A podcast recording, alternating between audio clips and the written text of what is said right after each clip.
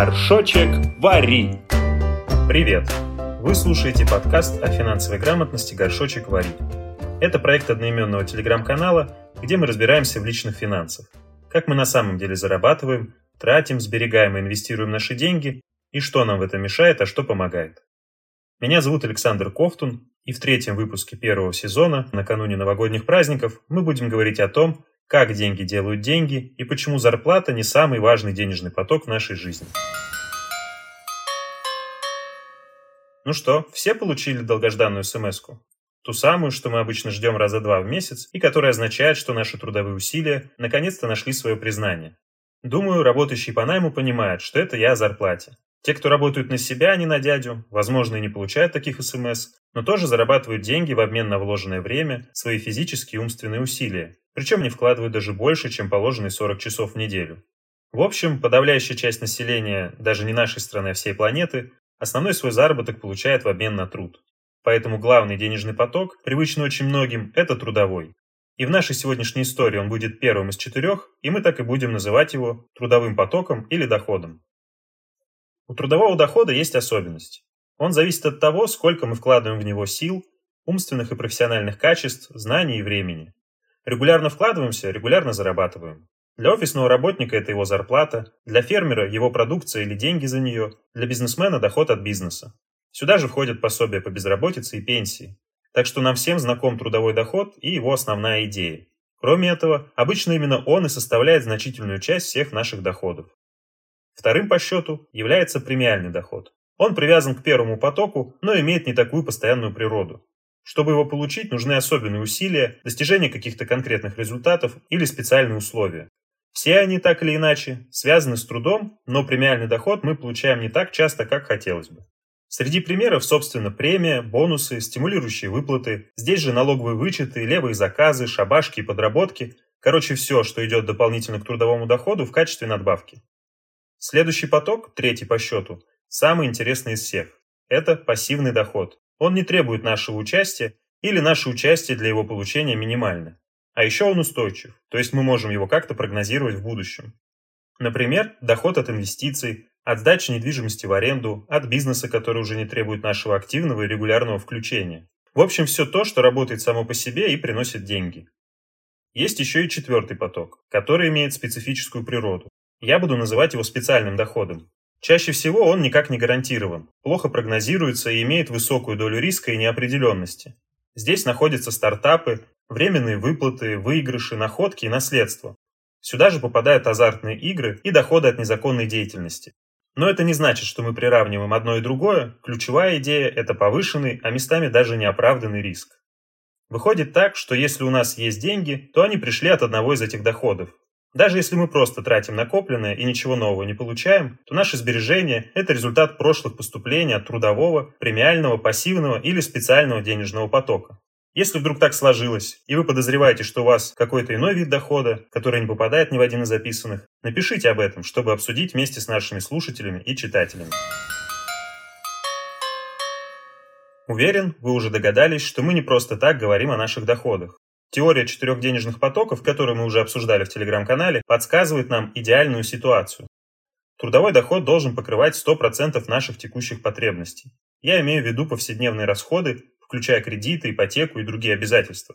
Второй поток, то есть премиальный, может частично направляться на досрочное погашение долгов и на крупные отложенные покупки. Но основная его задача – создавать и увеличивать пассивный денежный доход. Потому что пассивный поток в будущем должен заменить и трудовой, а в идеале еще и премиальный доход.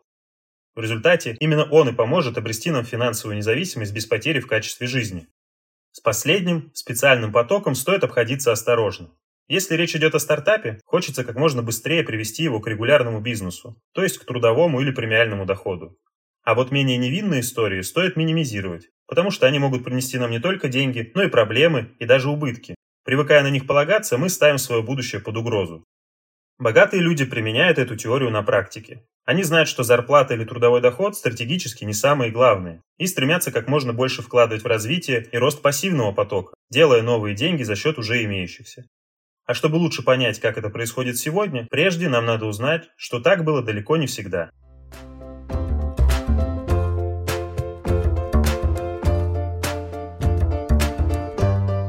Да, теория четырех денежных потоков не всегда была такой, какой мы сейчас ее знаем. Например, раньше было всего два основных потока. С давних пор почти всем людям на планете приходилось работать, чтобы есть, иметь крышу над головой и выживать. И только некоторым везло с тем, в какой семье они родились. Будучи родственниками вождя, членами королевской семьи или отпрысками знатных сословий, им не было нужды заниматься физическим трудом. Поэтому на протяжении веков вместе с родоплеменным устройством существовали два вида дохода. Один трудовой, а второй эдакий микс из тех, что сегодня мы называем пассивными и специальными. Этот микс долгое время доставался целиком и полностью только высшим слоям общества, которые были закрыты на социальном, идеологическом, а местами даже на религиозном уровне. Чтобы быть богатым или хотя бы жить в достатке, в наших жилах должна была течь правильная кровь. Это, естественно, вызывало недовольство у всех остальных, которое постепенно накапливалось. А благодаря развитию кредита, повышению грамотности и росту средней продолжительности жизни, среди недовольных стали появляться люди, которые не только хотели, но и могли что-то сделать. Начинались изменения, и пассивный доход медленно, но верно стал отделяться от специального. Развитие кредита дало доступ к накопленному капиталу богатых сословий для тех, у кого не было денег, но были смелые взгляды и амбициозные идеи. Уже в конце 15 века Колумб на деньги королевы Изабеллы открыл Америку и принес богатство не только испанской короне, но и купцам и банкирам. Спустя столетия в результате масштабного кредитования Остинской, а затем и Вестинских торговых компаний, мировое первенство перешло к голландцам.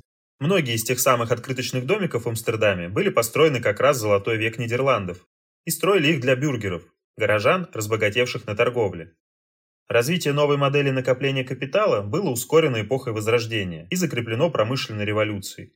Благодаря повышению всеобщей грамотности, допуску женщин к образованию и росту продолжительности жизни произошло очень много открытий, которые изменили картину мира.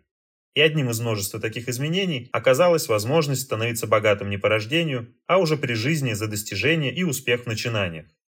В итоге микс из пассивного и специального дохода продолжил разделяться на две части. Получить его теперь могли не только представители высшего общества. Повсеместно появлялись новориши, новые русские по-нашему, то есть те, кто стали состоятельными, хотя были родом из низких сословий. Тем не менее, новая модель по-прежнему была связана с высокой неопределенностью, готовностью идти на повышенный риск и требовала существенного стартового капитала. Но не все обладали коммерческой жилкой или духом предпринимательства, и не все могли получить кредит или найти покровителей. Требовался еще один способ увеличить свой трудовой доход или совсем отказаться от него. И тогда стали развиваться финансовые рынки. Акционерные общества, позволяющие вложиться в общее дело на небольшую сумму и затем получить долю от прибыли, появились еще во времена Остинских торговых компаний в начале 17 века. Но теперь эта идея обрела второе дыхание и бурно разрослась на благодатной почве. В Америке, где случилась золотая, а затем нефтяная лихорадка, и где действовала англосаксонская система права, хорошо защищавшая интересы капиталовладельцев. Дальнейшей целью развития финансовых рынков лишь на первый взгляд было управление рисками. На самом деле их основной задачей стала спекуляция, привлечение денег, чтобы пустить их в оборот и получить еще больше денег. Причем совсем скоро речь уже не шла о таком высоком риске, как снарядить торговую экспедицию в неизведанные земли или начать разработку каньона в надежде обнаружить там золото. Да и суммы, необходимые для первоначальных инвестиций, становились все меньше, облегчая путь к финансовому успеху. В результате пассивный денежный доход наконец-таки отделился от специального.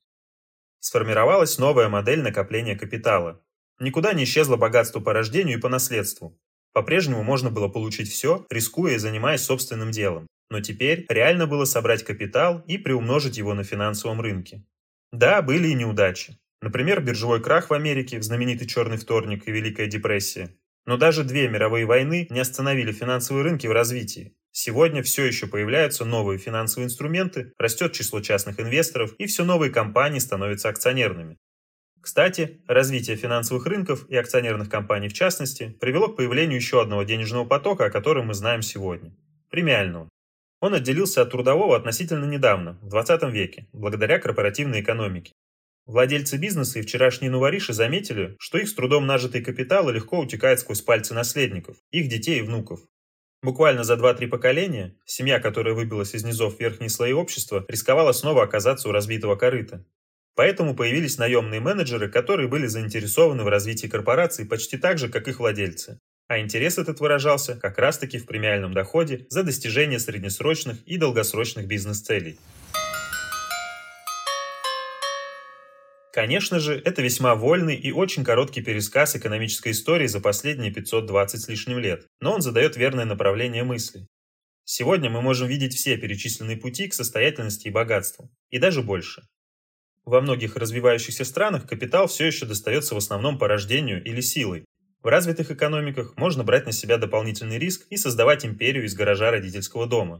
И в первых и во вторых можно строить сногсшибательную карьеру. А из совсем свеженького – занятие самореализацией. Петь песни, рисовать, снимать видеоролики, делать обзоры, играть в видеоигры и тоже становиться финансово состоятельным. В конце концов, можно и по старинке. Просто работать, не покладая рук, превратиться в мастера или в суперпрофессионала. И где-то посередине этого праздника жизни пассивный денежный поток.